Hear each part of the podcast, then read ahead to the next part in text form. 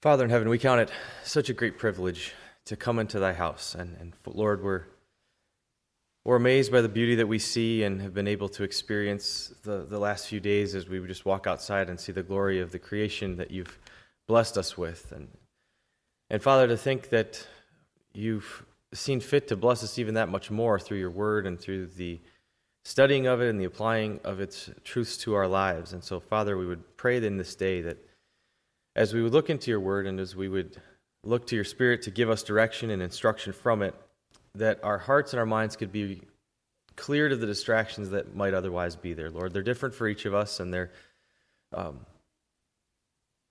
equal in weight for each, even though maybe different in application. And, and Father, we pray that we could be focused upon the message that you'd have for us and that we could apply it to our lives in a way that it would be needful for our walk tomorrow. Lord, be with those who can't be with us in this day, for our loved ones who are under the weather or, or, or weak or feeble. Lord, we're, we're mindful of them and, and, of the needs that they have and pray that we could um, impart a blessing to them as we know that they are a blessing to us and that thy Spirit would be with them in this day. Lord, again, now as we would open your word, we'll ask thy blessing on it and pray it all in Jesus' name. Amen.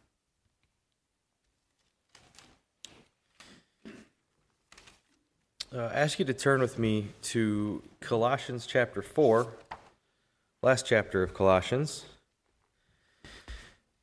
As we'll read, um, we'll read the whole chapter. Uh, you might recall a couple weeks ago we were we read in chapter three, but then also included some uh, some verses at the beginning of chapter four. I'll reread those, but the the crux of what I've kind of been led to this morning is to look at the people that are mentioned here at the, the back end of the book of Colossians. Um, I think a lot of times in Scripture, when we're reading, we have these kind of clunky names that we, we read and we stumble over them. And there's the salutation to this guy and uh, greet that person whose church is in the house. And uh, even in the beginning of the New Testament, where we have the lineages of Mary and Joseph, we stumble over all of these um, old school names and, and, don't really pay attention to it. And admittedly, I don't.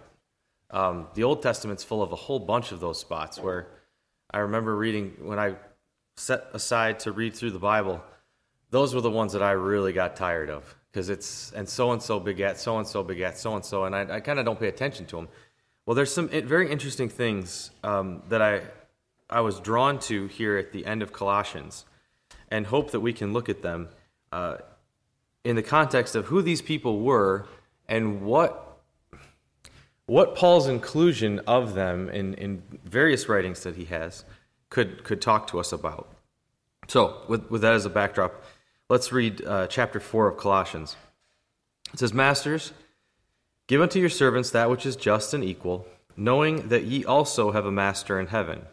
Continue in prayer and watch in the same with thanksgiving, withal praying also for us that God would be open unto us, that God would open unto us a door of utterance to speak the mystery of Christ, for which I am also in bonds, that I may make in manifest as I ought to speak.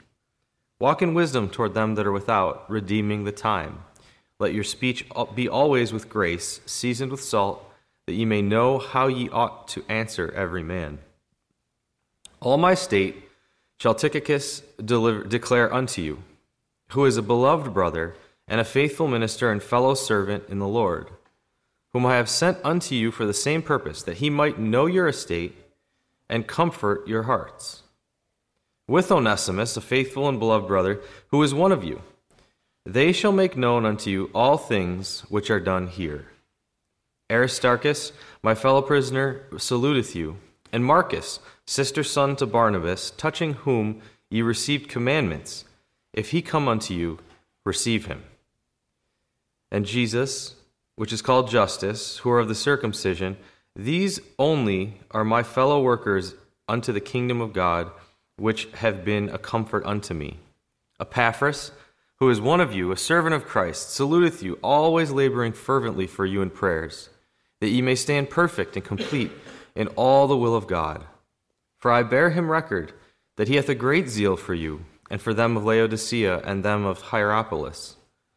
Luke, the beloved physician, and Demas greet you. Salute the brethren which are at Laodicea and Nymphas, and the church which, which is in his house.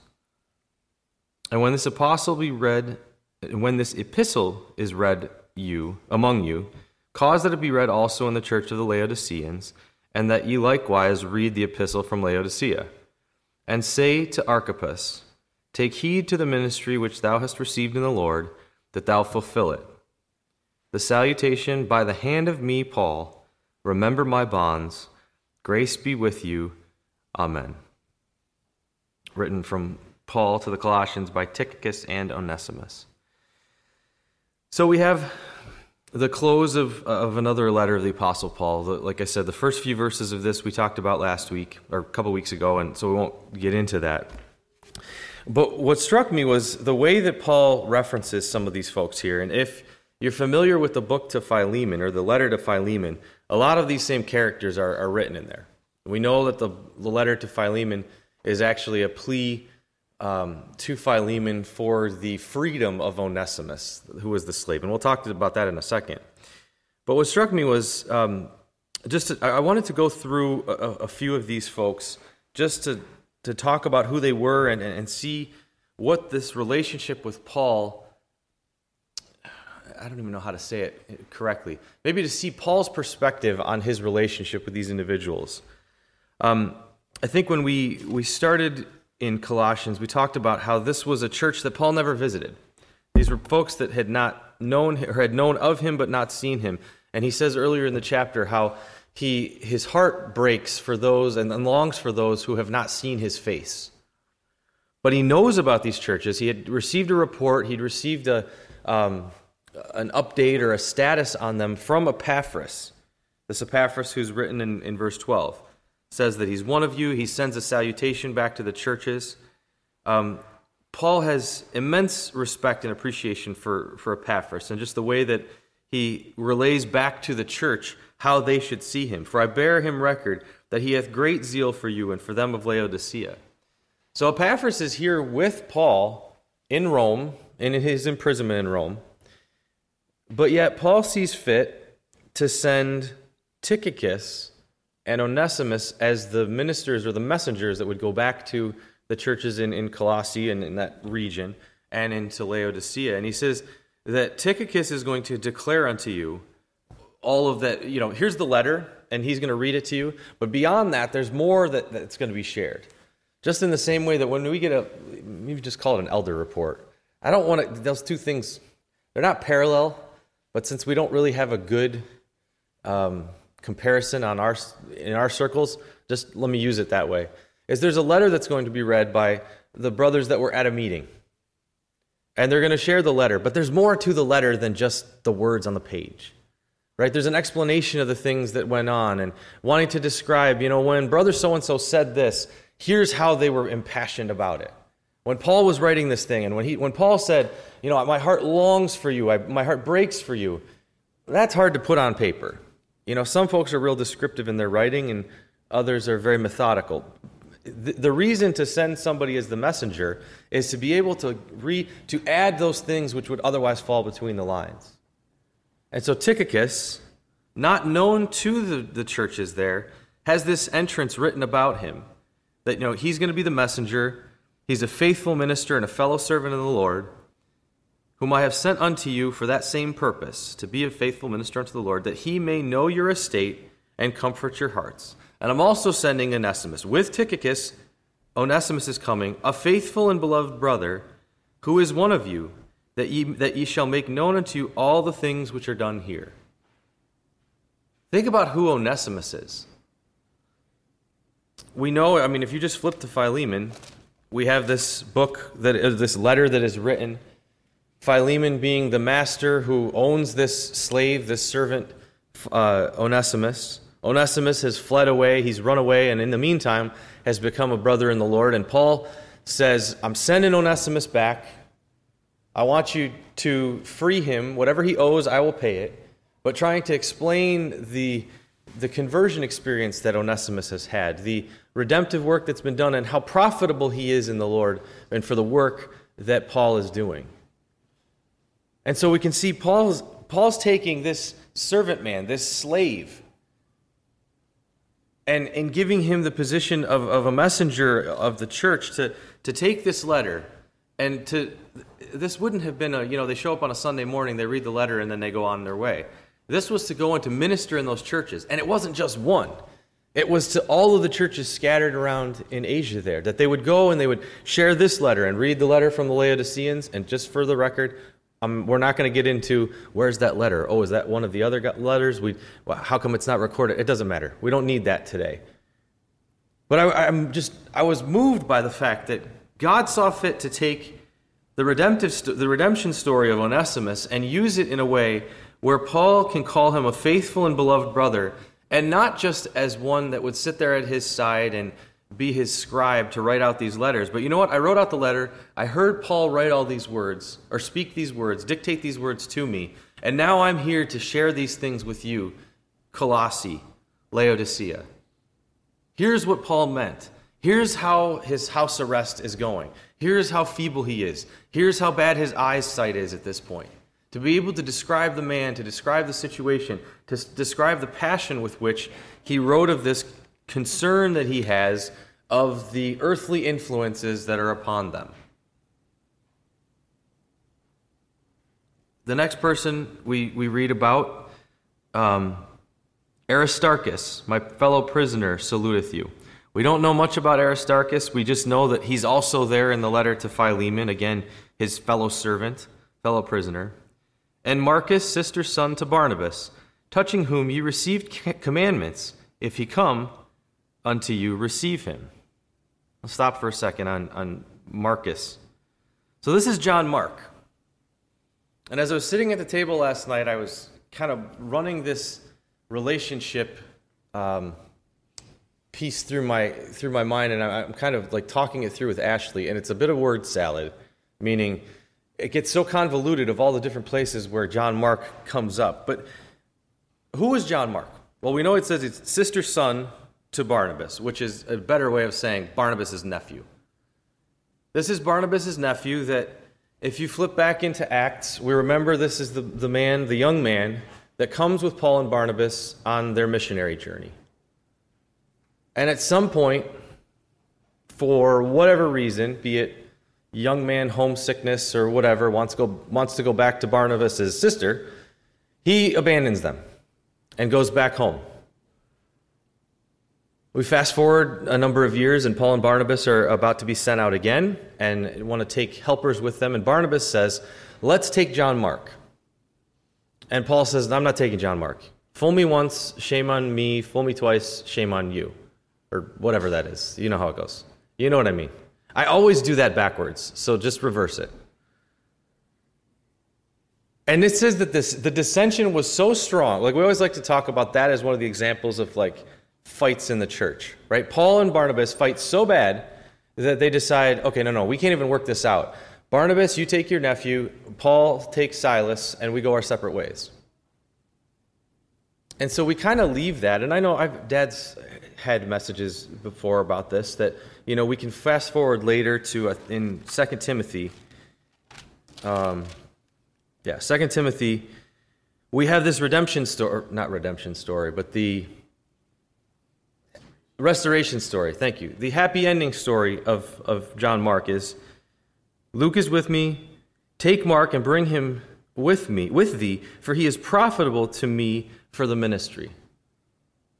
One of Paul's last letters, 2 Timothy, he says to Timothy, Bring Mark with me because he's profitable for me in the ministry. This beautiful story that, you know what, Mark grew up at some point and, and everything worked out well. So the interesting part to me is that that's one piece of it.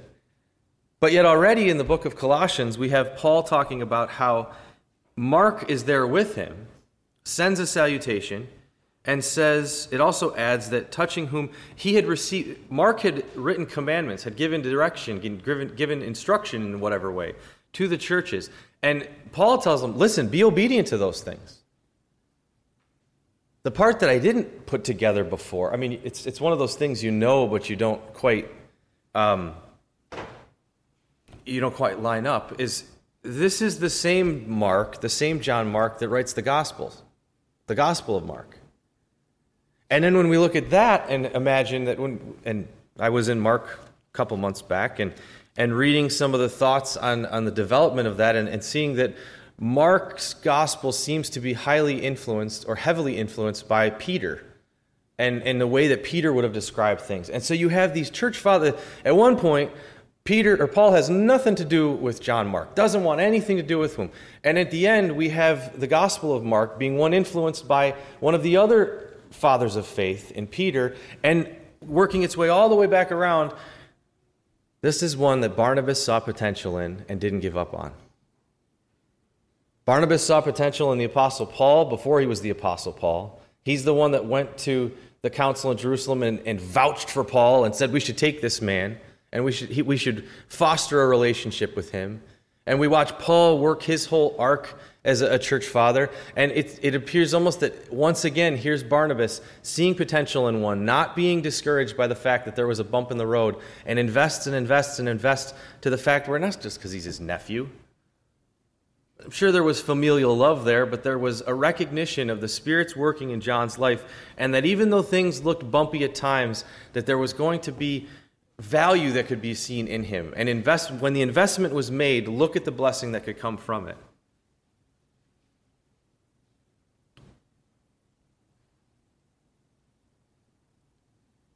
A couple of these I don't have a whole lot for you on, but and Jesus, which is Justus, one of the circumcision these are only my fellow workers unto the kingdom of God, which have been a comfort unto me. Epaphras, who is one of you, we talked about that, a servant of Christ, saluteth you, always laboring fervently for you in prayers, that ye may be that ye may stand perfect and complete in all the will of God. For I bear him record that he hath great zeal for you. I'm just going to keep reading. For them of Laodicea and them in Hierapolis, Luke, the beloved physician, and Demas greet you. There's got to be a downside to this passage, and we're going to talk about it now. Who is Demas? Now, this isn't really fair. If you, years ago, many, many years ago, when we still got the hard copy of The Messenger delivered at home growing up, they used to re- uh, record sermons in there, or dictate sermons and include them. And I remember there was a sermon that was dictated one time, or transcribed, not dictated, transcribed, that was about Demas. This is not a person that's mentioned many different places in Scripture, but we have him here, we have him in the book of Philemon, and we have him in 2 Timothy. And in Philemon and Colossians, we have him included as one of the fellow ministers, one of the fellow brothers, the servants that were there with Paul in prison, ministering to him, serving him, encouraging him. We don't hear anything negative about him, but that he was there. And by the fact that he's called out as one of those that would send a salutation, we imagine that he was in good state with Paul at this particular point. But if you flip to, you don't have to, I'll just read it. 2 Timothy 4, one verse prior to the piece discussing John Mark. In verse 10, it says, For Demas hath forsaken me, having loved this present world, and is departed unto, Thessalon- and is departed unto Thessalonica. We have a tragic story. We have somebody that's included as a brother in Christ, that is included as a servant of Paul, that is included along the lines of all these others that he has placed praise on. And then we have an explanation from a, a few, few years later, it's not a, a massive amount of time, that he has forsaken me. And in forsaking Paul, we can only assume, by virtue of how he forsook him, having loved this present world, that he forsook his faith or that he had walked away, or it wasn't as important to him as it should have been at that time. And he was a place, he was in a place separated from the Lord. And that just that's, that's just tragic to me. And it strikes me. And, and, and it's, it's one that I appreciate so much that it's included in Scripture because it also shows the honesty of the way that the, the Gospels and the letters, the epistles were written is that there's nothing that's negated. You know, if, if this was not a true story, if this was not true accounts, or if it was propaganda, then those kind of pieces would be yanked out of there. How easy would it be to, neg- to neglect or to negate or to blot out a story of Demas. It wouldn't have to be there. But it's there for a reason, and I think for us to recognize the peril in which we can place ourselves if we're not careful about the walk that we have here below. And, and I know this kind of parallels what I, I, was sharing the other day about this idea of um, being careful about our flight and how we how we take control of our our airplane of faith. And I promise I'm not going to go down that road because my kids already tell me that I only talk about um, history, space, and airplanes. The funny part was at one point they said, um, I don't remember which one it was that said the, the themes that the ministers preach about was dad preaches about history and space stuff. Papa preaches about feelings, and Uncle Scott preached about uh, food. That's what they were taking away. But I was actually hoping this would have been an afternoon service at some point because what I wanted to share, uh, I need. I, I actually had to ask my resident history buff to help me on the ride in this morning because there's another story that parallels Demas so well, and I didn't realize it did until we took a, a little family day trip last week. Um, if I told you, th- this is a true story. I'm not going to reveal who it is until the end. Ethan already knows who it is, and most of you will probably put it together before I get to the end. But Revolutionary War, 1775, which, yes, I know that means that the war hasn't started yet. But 1775, there's a merchant captain uh, in the Northeast, primarily off the coast in, in the Atlantic Ocean, but also up and down Lake Champlain merchant captain who becomes a captain in the Continental Army. He is um, highly impactful, critical to victories at Fort Ticonderoga, at the stand at Fort Stanwix, uh, at Valcour Island. All of these, uh, these battles that took place, and it's pretty fascinating. We've lived here, I've lived here my entire life, and as I've driven through Rome, I've passed Fort Stanwix and never had an idea, any idea what was the deal with that. I've driven along the Mohawk River and never paid much attention. I've been up and down the Hudson and didn't pay much attention. Now I have a son who's into this, and now it's really coming to life for me. But I don't think I ever realized that the Hudson River, going north and south, was critical to the Revolutionary War in the simple fact that the Canadians and the British were coming from Canada and trying to uh, get to New York and to besiege New York. And New York was being attacked from New York City, from the south, and then from, from the river coming from the north. And so Fort Ticonderoga, there along Lake Champlain, these other battles along Lake Champlain were, were critical in how, was the, how were the colonies going to perform. And so it all came to a head in Saratoga, not Saratoga Springs, but Saratoga uh, along the Hudson River. And this captain, with others around him, was kind of in conflict with some of the other captains who were more conservative, didn't want to really get into the mess, were trying to hold off the British as they came from the south or came from the north heading south. And now I'm forgetting what the British captain's name. What was the British general? Burgoyne. Is leading thousands of men down Lake Champlain into the Hudson coming south.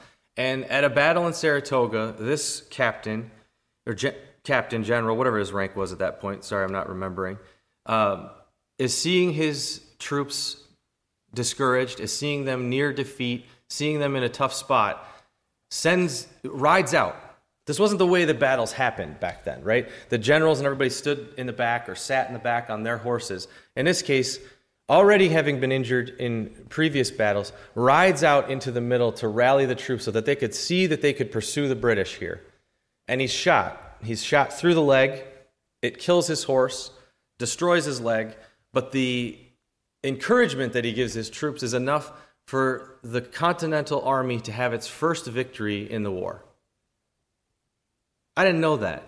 First time the British lost was at Saratoga and you can walk and i know i talked about valley forge a couple months ago it's not as nice a national park as valley forge but they're fixing it so hopefully it will be soon But you can stand in these same places. You can see the river. You can see where they came down the river. You can see where they walked along the path to Albany.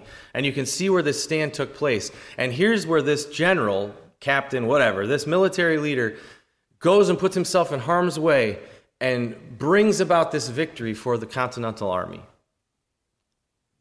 His leg is so messed up that when it's healed, it's three inches shorter, two or three inches shorter, two inches, excuse me, two inches shorter than it was before. And so now you've got this man that just imagine is, is walking around with a limp, but he's a hero. He's an absolute American hero. He's given he's held in such high esteem by General Washington that he's given um, authority over, or uh, I don't remember what, what's the right word, command. He's given command over West Point. West Point was a fort before it was the Army um, College or whatever it's called now.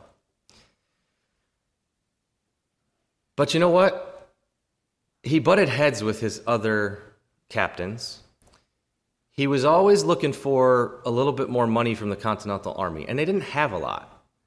Washington's letters talk about how they didn't have enough food and they didn't have enough clothes, and we, we've read about all of those different things. And this guy was frustrated because he wanted to have a higher command. And though George Washington really held him in high esteem, the Continental or Congress didn't. And when they wrote, when he wrote for additional commands, they, they said no. And so he was frustrated and st- started to be um, influenced by loyalists. Goes and marries a loyalist woman named Peggy Shippen. And apparently, she had a pretty high expectation on lifestyle, and so he starts to try to fulfill that lifestyle for her, has to borrow money from the treasury to fulfill that lifestyle. And so he's more and more entwined with loyalist sympathizers, and, and in particular, a British major who's a friend of his wife, John Andre, who coincidentally, through this friendship, and during the time of this friendship, John Andre becomes head of the British espionage. And slowly but surely works over this American war hero to the point where they come up with an agreement that for 20,000 pounds, the fort at West Point would be turned over to the British. And by now, you all know who this guy is. At some point, the plot's uncovered. The Patriots find John Andre with the papers that describe all of these things. Andre is captured. The captain, former American captain, um, gets away and escapes and, and, runs off to Canada. Eventually becomes a, a British colonel, I think.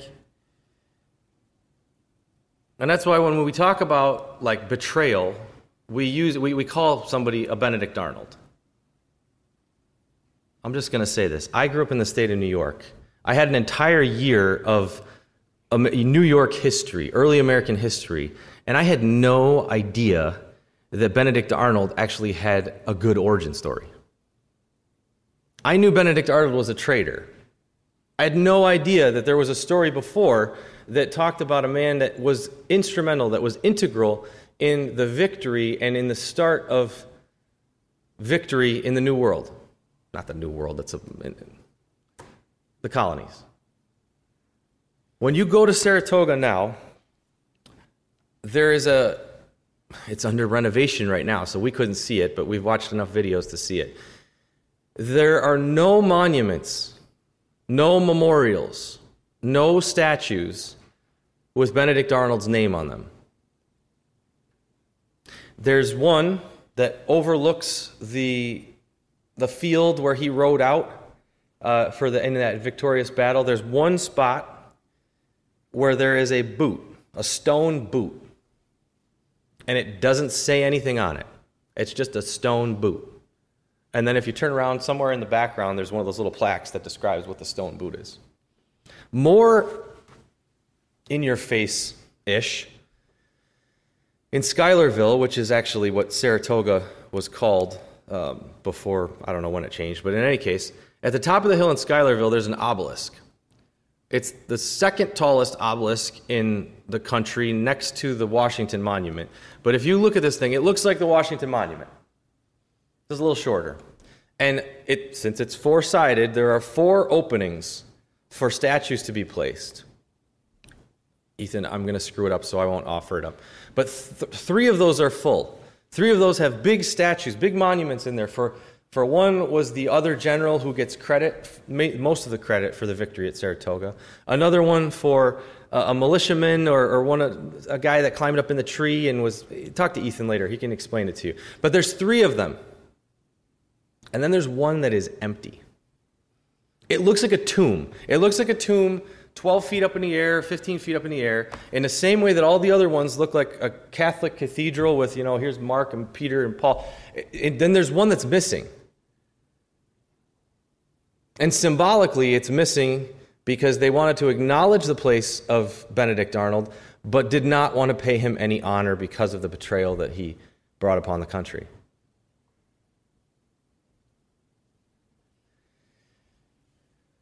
So, is Benedict Arnold uh, Demas is uh, are these comparables? Well, I was shocked.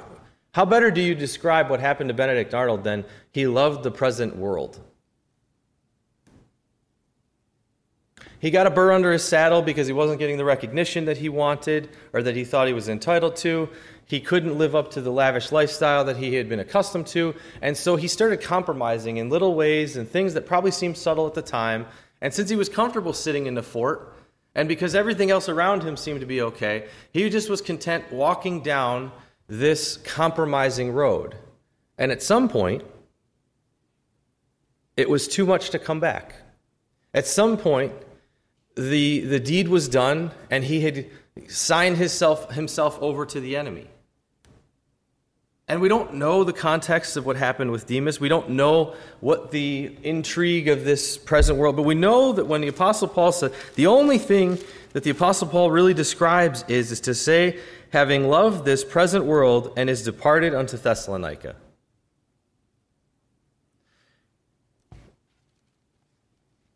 I don't I didn't mean to end negatively. Unfortunately, he's the last one we talk about in the passage.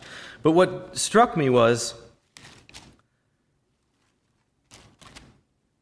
How? I, I don't want to end on it. How, how do we, how can our lives be modeled like Barnabas, the encourager that always sees potential in the Lord's servant? Things maybe get bumpy. I may not appreciate exactly how my nephew handled that particular situation, but I see the heart there. I see the commitment that he has, and I want to invest in that. I want to double down on that. I'll take, when when he went out with Paul the first time, he put himself on the line, his reputation on the line, regardless of what Paul was going to say.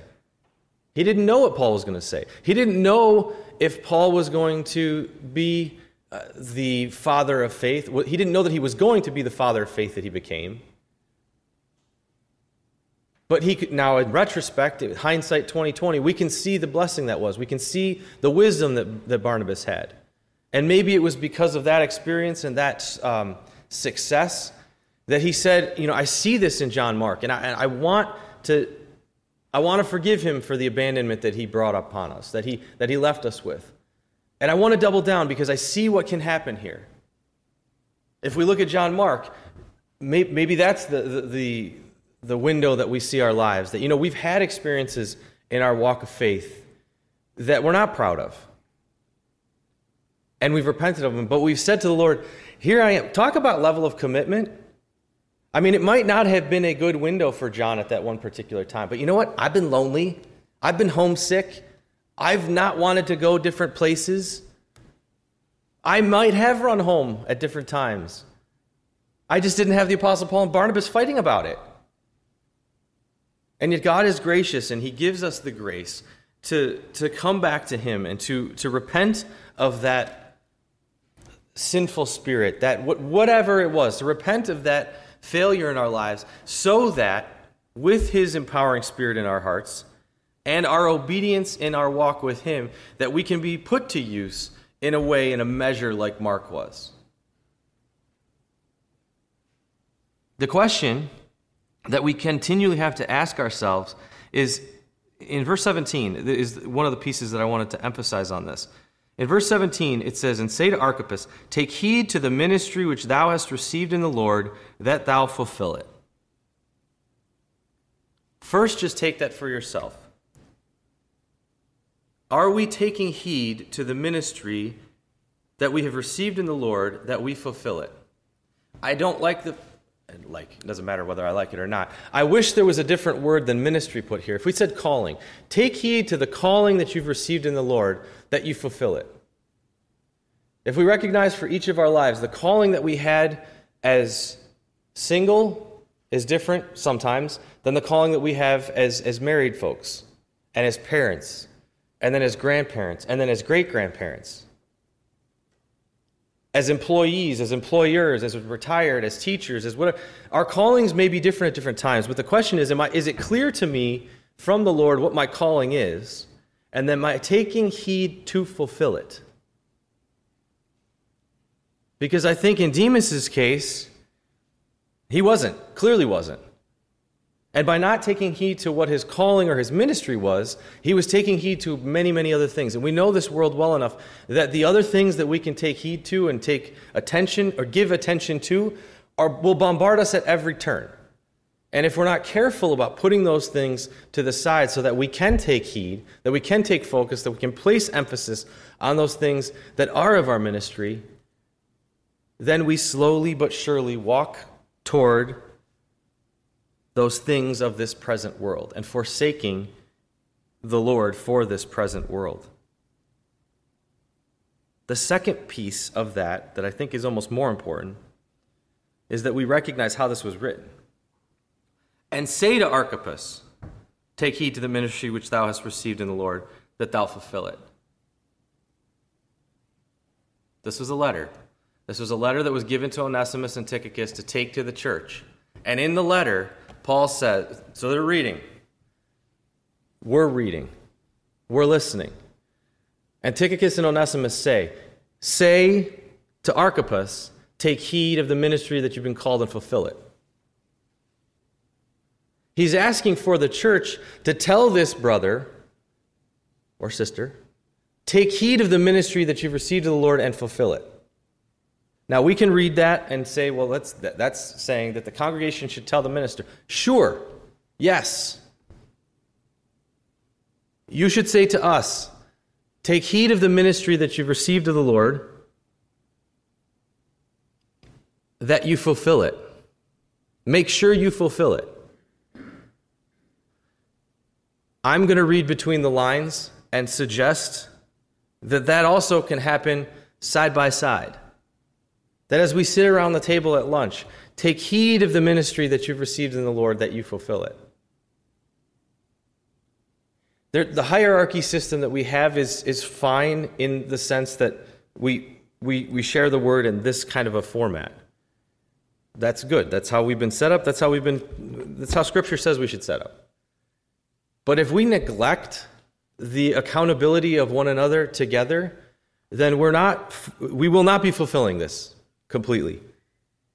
And to my mind, when I, when I read of you know, the blessing of these brothers being around Paul, and I guarantee you there were sisters too, that's uh, just for sure. The blessing of these being around Paul to encourage him, to be there to simply write the words sometimes, to give him insight as to what's happening in the different churches is exactly that kind of relationship. If we is the kind of relationship that keeps accountability, that keeps accountability and recognizes those times when someone is being intrigued by the things of this present world. And maybe hasn't forsaken the Lord yet, but has been drawn away a bit. And has been discouraged and or has been intrigued by or, or whatever. But if we have an accountability one to another if we have insight into each other's lives if we have um, connection we can share that accountability and we can share those words together and take heed one for another, not just individually, so that we're all fulfilling the ministry that we've received of the Lord.